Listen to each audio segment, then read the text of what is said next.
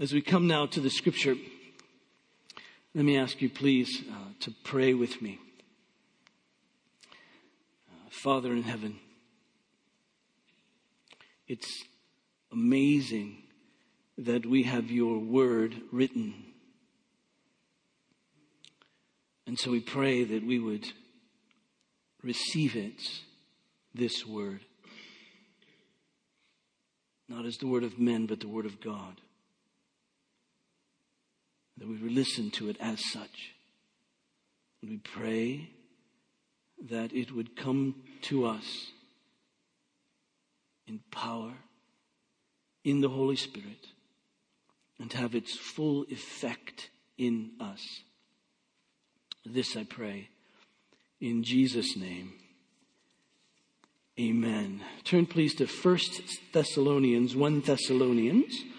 Um, want to read chapter 1, please. 1 Thessalonians in chapter 1.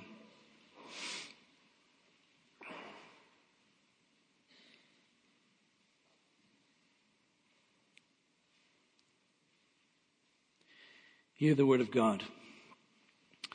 Uh, Paul, Silvanus, and Timothy to the church of the Thessalonians in God the Father and the Lord Jesus Christ.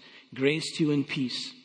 We give thanks to God always for all of you, constantly mentioning you in our prayers, remembering before our God and Father your work of faith and labor of love and steadfastness of hope in our Lord Jesus Christ.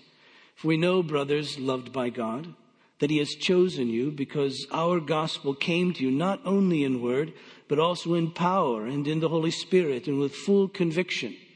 You know what kind of men we proved to be among you for your sake and you became imitators of us and of the Lord, for you received the word in much affliction with the joy of the Holy Spirit, so that you became an example to all the believers in Macedonia and Achaia.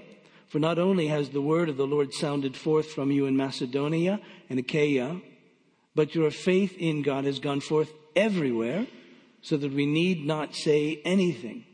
For they themselves report concerning us the kind of reception that we had among you, and how you turned to God from idols to serve the living and true God, and to wait for his Son from heaven, whom he raised from the dead, Jesus, who delivers us from the wrath to come. Now, what we want to do in the next number of weeks, probably months, is to listen to God in the midst of these letters from them, all right? Just want to listen to what God has to say to us. This letter, First Thessalonians at least, was one of the first writings, really, of the New Testament. And so it's helpful for us. This church in Thessalonica had only been formed probably some months prior. And so now Paul writing back to them. It, it's interesting, helpful for us to see this. Now, the reason that I'm taking up First Thessalonians because it's in the Bible. All right? You with me? Now, uh, there's lots of things in the Bible, obviously. So why, why, why this? Well, it comes really from a, a statement made, a summary statement of the work in First Thessalonians by um, an Anglican pastor, John Stott, uh, now deceased a couple of years, which is sad to me because I'll miss his writings, but now he's way more quotable. Uh, but, uh, but Stott said of First Thessalonians this. He says, what we have here is an interaction between the gospel and the church. An interaction between the gospel and the church that goes like this. That the gospel creates and shapes the church and the church spreads the gospel. It doesn't sound that profound, does it? But, but it's really true, doesn't it? And we'll find this here, and it's helpful for us to, to think that through, that it's the gospel, really, that creates and shapes. And there's no church, no Christian church, without the gospel of our Lord Jesus Christ. There isn't a church until the gospel comes. When the gospel comes and people believe and receive, then we have believers, thus a church, if you will, that's in God, that, that belongs to Him, that gets its life from Him. And, and so, so that's it. So, so the, the gospel creates, shapes the life of the church, and then the church, spreads this, this gospel. And, and we're a church. so as we think about that, we realized that it's the gospel that has made us what we are. That is the church of Jesus. That's the gospel has come to us. We've received and believed. So, so, so, so this gospel has, has made us and this gospel shapes us and we're to spread this gospel. So, so now as we come to this, I want us to think, obviously, what's happening in Thessalonica, but beyond that, to us even, and, and not only how did the gospel sh- create and shape this church, how did they spread it, but, but seeing them then as a model for us, this paradigm, this word of God to us about what the church really is, then, then, then let us think back through how it is that the gospel has made us, has established us, has created us, how it is that the gospel shapes us as church, and how it is then that we spread this gospel.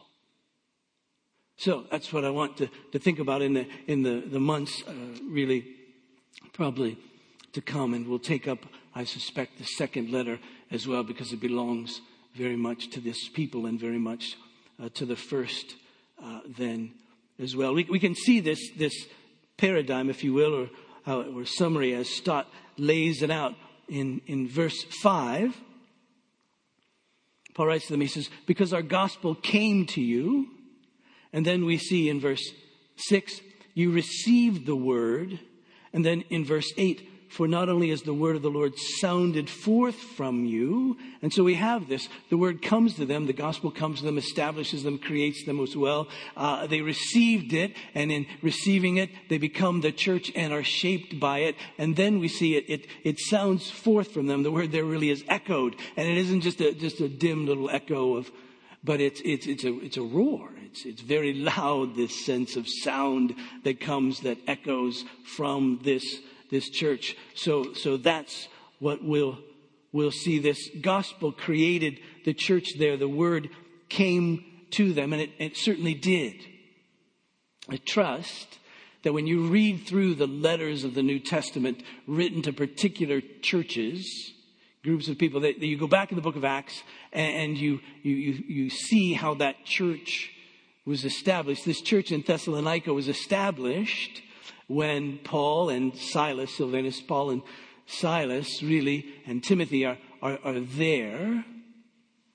You, you might remember that Paul went on various journeys, missionary journeys, we call them. He had a first missionary journey and it ended with this great meeting in Jerusalem. And then he decided that it would be good for him and for Silas I'm sorry, good for Paul and for Barnabas to go back and to, to, to visit the churches they had established, a very pastoral kind of thing, wondering about them, saying, uh, how do we, uh, how, how are they getting along? And so he wanted to do that. But Barnabas wanted to take Mark and Paul didn't want to take Mark. So Barnabas took Mark and they went off and Paul took Silas and he, they went off.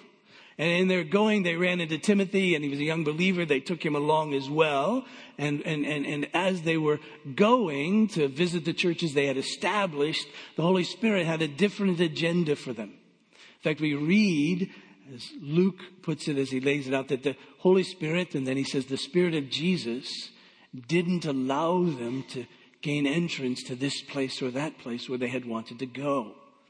But Paul received this vision there was a man from Macedonia in this vision. He comes to Paul and he says, Come this way, come to Macedonia. And so they did.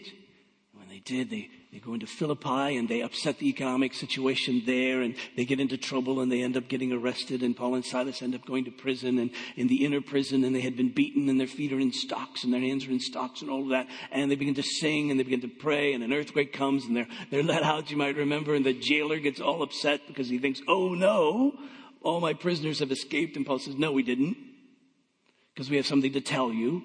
And so they, they share this gospel with him. He gets saved, his family. It's a great time. And they're finally ushered out of Philippi. They go here, then they finally end up, you see, in Thessalonica.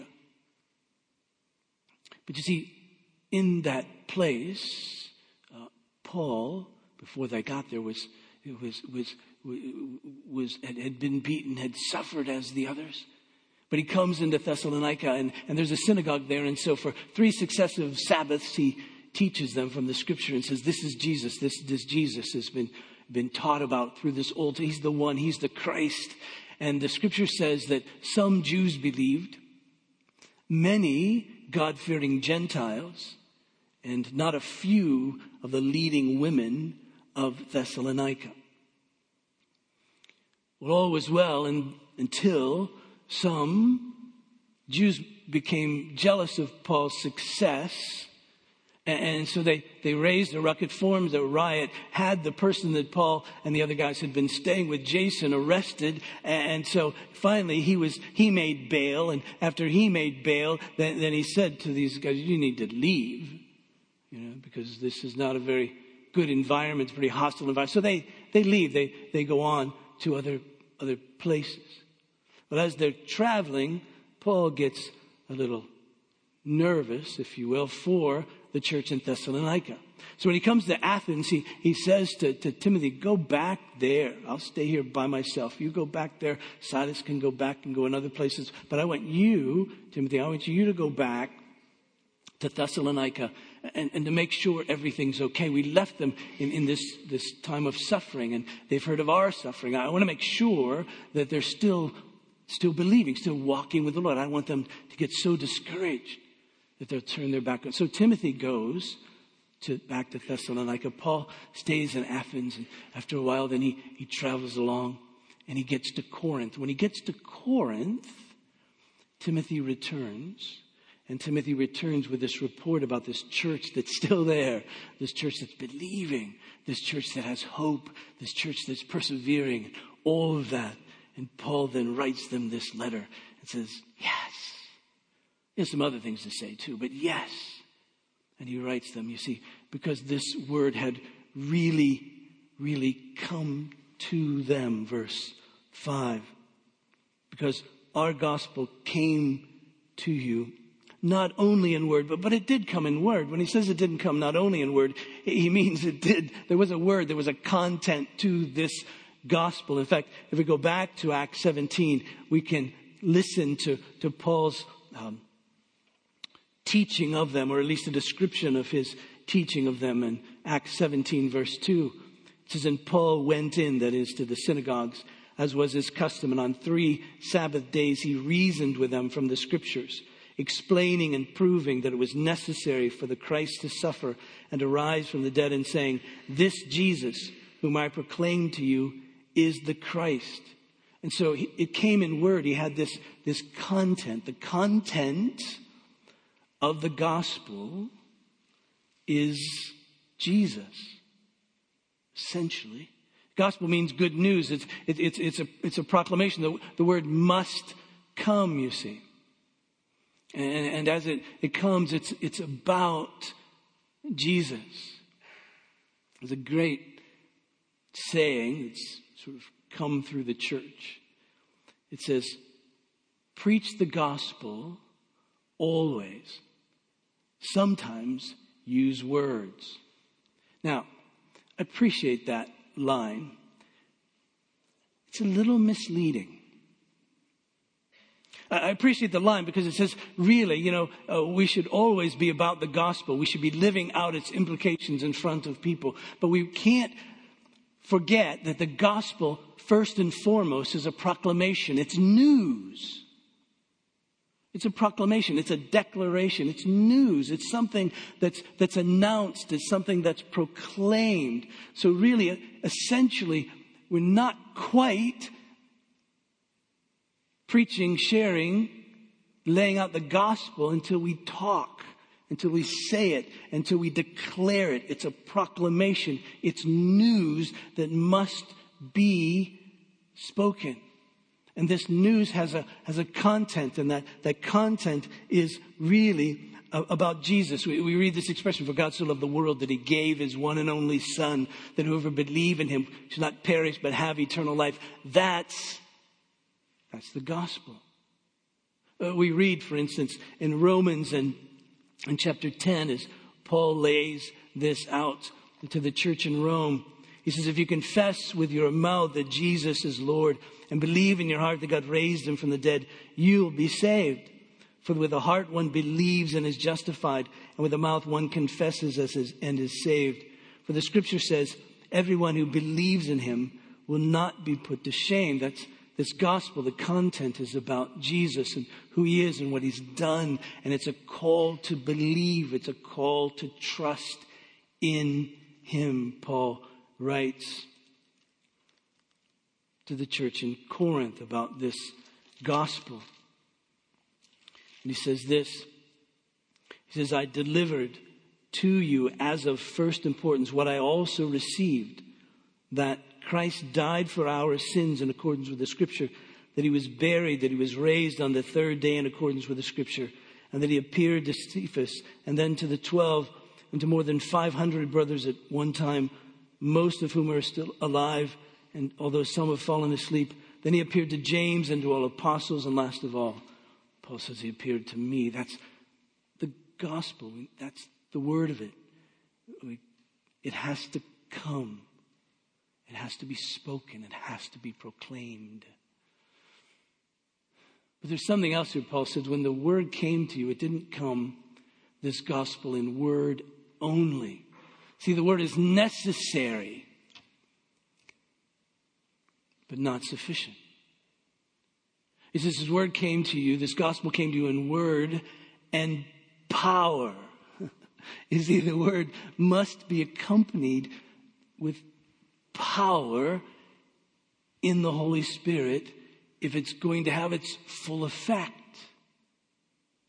And the reason this word must come with power, the power of the Holy Spirit, in order to have full effect, is because the gospel, as Paul puts it in Romans chapter 1, is the power of God unto salvation to all who believe.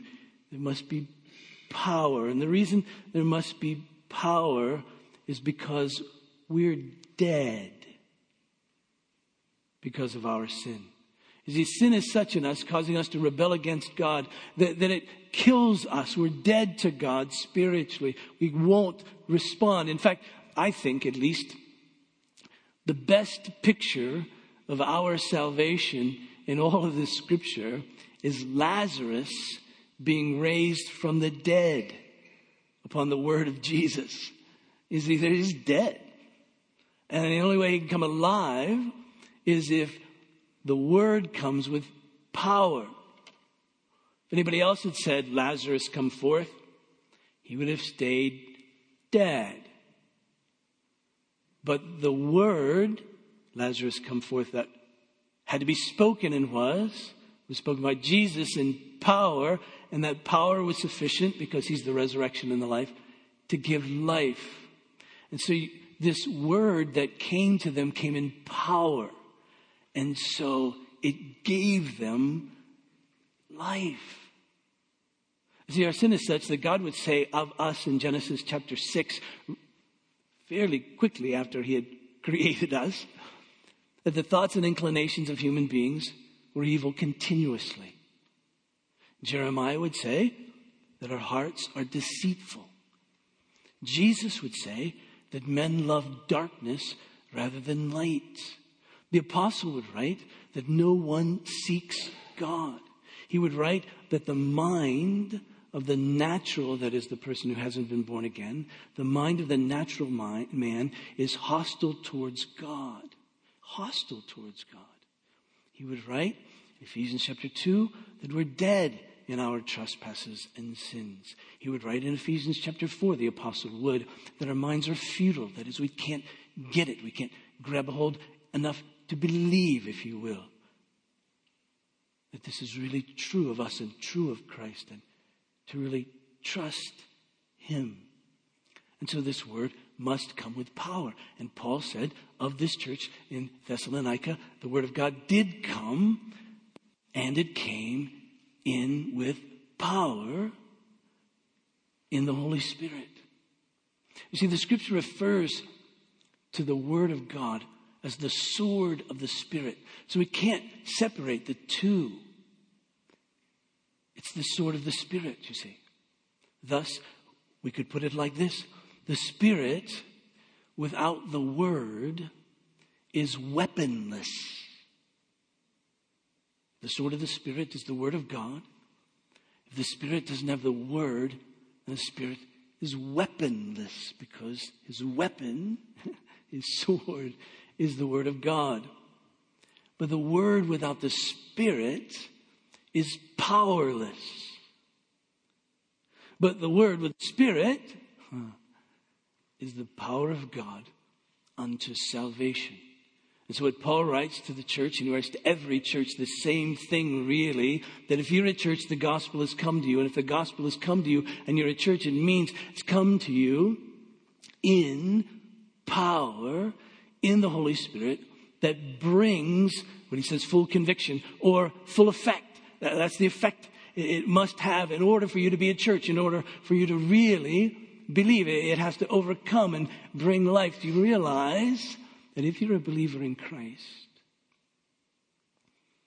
that the Word of God has come to you not only in word, but in power, in the Holy Spirit, and has produced this effect in you. Paul writes of the, the armor of God. He says, the Word of God is the sword of the Spirit. And then he goes on to say, and that we're always then to pray. You see, those go together. Taking up the Word of God as the sword of the Spirit, we're also to pray. And what we're praying is that this Word is infused with power. What we're praying is the Holy Spirit will attend this Word with power. And so, do you realize that, that, that, that, that we're weak, really? Paul knew that of himself. He knew his own weakness. When he wrote to the church in Corinth, he, he laid it out like this. It's hard for us to, to think of Paul like this, but, but, but, but this is how he describes himself. 1 Corinthians chapter 2. He says, When I came to you, brothers, did, I did not come proclaiming to you the testimony of God with lofty speech or wisdom. For I decided to know nothing among you except Jesus Christ and Him crucified. I was with you in weakness and in fear and in much trembling, and my speech and my message were not in plausible words or wisdom, but in demonstration of the Spirit and power, so that your faith may not rest in the wisdom of men, but in the power of God. He says, Listen, when I came to you, yes, I reasoned with you from the scripture, uh, uh, these things of, of Christ, but, but, but anybody can say these words. But what enabled you to receive and believe them is because the Holy Spirit came in power, changed you, gave you life, enabled you to believe. And so you don't look back and you say, wow, Paul's great. You look back and say, wow, God is great. Look at what he's done. And you worship not Paul, but you worship. But you worship God. And so you see when we share with our children this gospel. We are weak. So we must pray that the Holy Spirit will attend His word to our children with power in the Holy Spirit to bring this full effect in their lives death to life. What we must do. When we share our faith with anyone, that's what we must do. The gospel must come, but it must come in power in the Holy Spirit to bring about that effect, you see. Now, as a church, then, what we can conclude is that's happened. If we're really a church, then what it means is that the gospel has come to us and the gospel has come to us in such a way in power. And it's come to us in this power in the Holy Spirit. And it's brought about the, the, the effect, you see, of belief. Notice how it shapes this church in Corinth, this gospel that's come to you. It says, For you received the word, and it came in much affliction. And look what happened. In, in verse 3, Paul says, Remembering you before God and our Father, your work of faith and labor of love and steadfastness of hope in our Lord Jesus Christ. You see, when this gospel comes in power, the effect it has when received, it brings the receipt of it and it brings faith brings love, it brings hope. These people became, they were shaped by the gospel. What they became was believers, lovers, and hopers. And that's true when the gospel comes in power. Now, how did Paul know that they had believed? How did Paul know that they were lovers? How did Paul know that they had hope? He knew it because of what he saw. He saw their faith in work. He saw their love in their labor. He saw their hope in their perseverance. You see, real faith leads to real obedience. Now, we're not saved, of course, by or through our obedience of doing that which is right and good. We know that it's because we haven't that we need to be saved in the first place. And so as we enter into this relationship with God, our first move is to say, I'm utterly wrong. I've been utterly wrong about life. I've been utterly wrong in my direction. And that wrongness is an offense, God, against you and your rightness. That's the first thing we admit. That's why we confess our sins together. I want to make sure we're all aware of that every Sunday. That's who we are, and that you know that I know that you know that I know, and all that. Right? This is this is what we what we admit as Christians that we're sinners in the sight of God without hope except in His sovereign mercy. And once saved, we're never saved ever by our works, but we're saved in such a way that the Holy Spirit comes to us and He says, Now, now, I, I want you, as a forgiven sinner, I want you now to live in such a way that's pleasing to the Lord. This won't earn you your salvation, but because you belong to Him, this is your new identity. This is how you're now to live. See, the apostle would know of no Christian who didn't desire to do that which is right, that which is good. In fact, our desire now to do that is such that when we do sin, when we fail to do that, we confess because we're really sorry, because we, we desire to do something else, but now we didn't. And so here we are. And so we make confession of our sin. And so we've been saved so that we can walk with him when, when the apostle writes in Ephesians in chapter 2 this great passage about our uh, salvation through by grace through faith. Faith, last line is this For we are God's workmanship, created in Christ Jesus for good works, which God prepared beforehand that we should walk in them. He says, Now that you've been saved, come along now. Let's live in such a way that pleases him. That's your to do. And, and Paul says, I, I see that in you. When, when Paul writes to Titus, as Titus is pastoring a church in, in Crete, he, he writes them this. He says, For the grace of God has appeared, bringing salvation for all people, training us, teaching us to renounce ungodliness and worldly passions, and to live self controlled, upright, and godly lives in the present age. He says, listen, this is what the grace of God, this is the reason the grace of God has come to you. Yes, to save you, to reconcile you to God, but now so that you can have the power to say no to ungodliness. And what Paul sees in the church in Thessalonica is that they're doing that. And then again, in chapter 3, uh, he, he, writes this. He says, We were sinners, we were uh, disobeying God, but when the goodness and loving kindness of God, our Savior, appeared, he saved us not because of works done by us in righteousness, but according to his own mercy, by the washing of regeneration and the renewing of the Holy Spirit, whom he poured out on us richly through Jesus Christ our Savior, so that, being justified by his grace, we might become heirs according to the hope of eternal life. The saying is trustworthy. I want you to insist on these things so that those who have believed in God may be careful to devote themselves to good works. Paul's saying, I saw that among you. So I know this word came to you, not only in word, but in power. in the Holy Spirit. It brought this effect. You believe, and I know you believe because I see it. Not only that, I see it in your love. Because you see, Jesus said, This is what will mark you.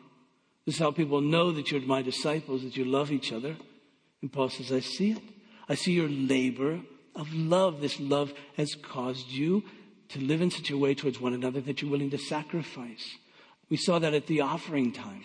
When I read about the church in Macedonia, this is a church in Macedonia, and it's a church that was impoverished. It's a church that was in severe affliction, but it's a church that had great joy. And their joy was such that they were willing to give to help others. And Paul says, Wow. He says, You've even begged us to take your money. That's amazing. In the midst of your situation, I see it. And you have hope. I, he says, I sent Timothy back to you because I was afraid that because of the suffering that you'd experienced against new believers, that it might do you in, that you might buckle under that. And you see us suffering, you, you might think, well, maybe we've, we've done all of this and it's been wrong. And he says, but Timothy came back and said, no, no, no, no, no, no. You're continuing on. He says, I see it. I know, therefore, the word of God has come to you in power in the Holy Spirit. Brought this great effect. You believe, you love, you hope. You're Christians and you have joy. This is the midst of this tribulation. You're, you're just like, you're, just like Jesus. You're just like we have been. You, you resemble believers throughout all the world because you, in the midst of suffering, still have joy because that fuels you even in the midst of everything else. And he says, I've seen it. You've turned to God from idols. And now you're serving him. I know it's come to you in power. Do you know that's happened to us? As believers, it's because the word has come to us in power. And now you see what we must have this consciousness. Oh yes, the word has come to me in power. I believe, therefore I need to live. Therefore I need to obey. Yes, of course we do. It's a check, isn't it, on us? Wow. Is that what it means to be a Christian? To believe, to obey? Yes. All right. I'm to love. And that love necessitates labor. Love isn't easy. It isn't sentimental. It isn't romantic. Keep trying to convince Karen of that. It's, it's, it's real, you see. It's willing to give in the midst of difficulty, out of difficulty. That's what it means, you see. That's who we're made to be by this word that came in power by the Holy Spirit. That's the effect it's to have. We're to have hope, you see. Read the paper. You'll be hopeless. Our only hope is that Christ is. And that enables us, you see, to persevere. And then out of this church, he said, it sounded forth from you. You see, that's the thing. It's, it's the sound forth, it's the echo out of us. He said, he said, I don't even need to talk to people very much because everywhere I go, they've heard about you. And see, that's the word to us. 25 years we've been a church. Has anybody heard of Christ from us? That's the question. Has it sounded forth from us? Echoing out of this place, echoing out of our lives, echoing out of this community. Do people hear about Jesus? That's the real question for us, you see. He says that's what a real church is. It's this interaction between the gospel and the church, where the gospel creates the church, where the gospel shapes the church, where the church spreads the gospel. Notice then what Paul says about them. Verse 2, he says, We give thanks to God always for you, constantly remembering you in our prayers, remembering before our God and Father your work of faith, labor of love, steadfastness of hope in our Lord Jesus Christ. For we know, brothers loved by God, that He's chosen you. Always like to bring up the doctrine of election with four minutes to go. But it's quite simple, really. Often we ask the question, how do we know if we are the elect? How do I know that I'm one of the elect? Well, on the one hand, the elect is known to God. He, he knows his own. But Paul says, I know that you are. I know that you're elect. And so how did Paul know that they're elect? Well, he knew that they were elect because he saw it. Because he knew that the word of God had come to them. If you're elect, the word of God will come to you. If you're chosen of God, the word of God will come to you. And he knew that they were elect of God because they had received it. And in receiving it, they believed it. And in believing it, they labored in love and good works and obedience. And, and, and also that they were persevering. And they were spreading it. He said, all of that was sure. I know it now. When he entered into Thessalonica to begin this message, he wouldn't have known who the elect of God in Thessalonica were. How did he know it? He told them about Jesus, and the ones that received it were. How do you know that you are? Has the word of God, by way of the gospel, come to you? Have you believed it? Is it your hope? Has it transformed you? Do you desire to obey, to follow after Him? Are you sad when you're not and confess? Do you take up these commandments of God with joy to obey, to follow Him? Do you sacrifice in love for other believers and even those outside the faith? Do you persevere in the midst of difficulty? you still find yourself believing after all these years. And after all this stuff. And after all the news that comes and the history that we've lived, you still believe, you see. Ah, that's how you know. And then he says, because you're elect, then you can also know this, that you're loved by God. How did he know that they're loved by God? Well, he knew they were loved by God because they were elect. How did he know they were elect? I think I've told you that.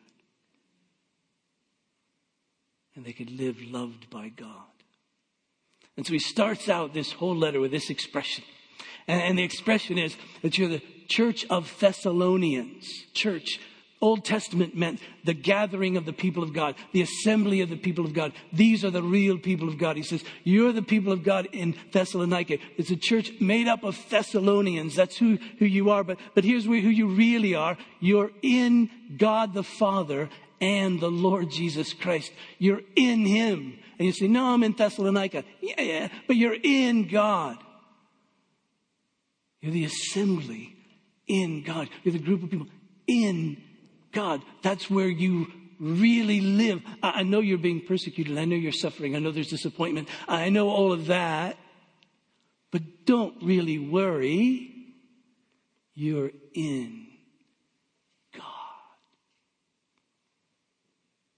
So he could say to them as he opens the letter, grace and peace. Hmm. Uh, for many in the culture of the day, that was like saying, hello. But knowing all of this, it isn't hello. It's I'm a recipient of grace. I'm loved by God, chosen by Him. His gospel has come to me. I have believed. I have peace. Hmm. Peace with God because you see, I'm in Him. That is stunning. Let's pray. Father,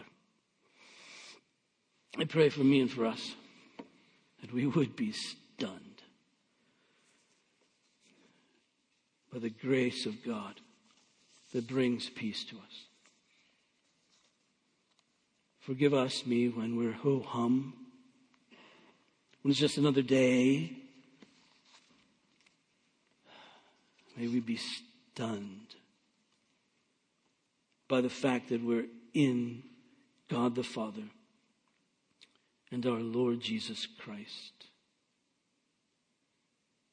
They pray for me, for us, that we would be a church that has been made by, created by, established by the gospel and nothing else, that that's the truth upon which we're founded, which we're grounded, which, into which we're rooted, which brings life to us. That truth, because it's come with power and the Holy Spirit and the effect that it's made on us, that we would be people who believe and that belief is shown in our obedience, that we'd be people who love and that, that love would be shown in, in, in our self sacrifice, our labor, that, that we would be people who hope in the midst of all kinds of difficulties. God, that we would still persevere in the faith and be, be steadfast, that, that, that, that we would be people of joy, that we would be people who have left all that which is sinful and we would have come to follow and to serve the true and living God. And Father, we would be people from whom this gospel echoes, resounds, roars.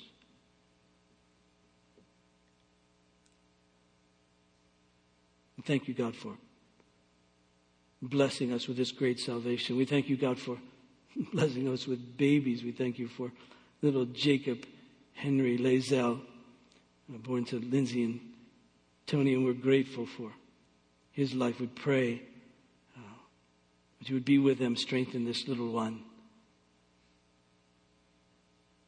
we pray for those today who graduated KU, many we know very well, and we pray.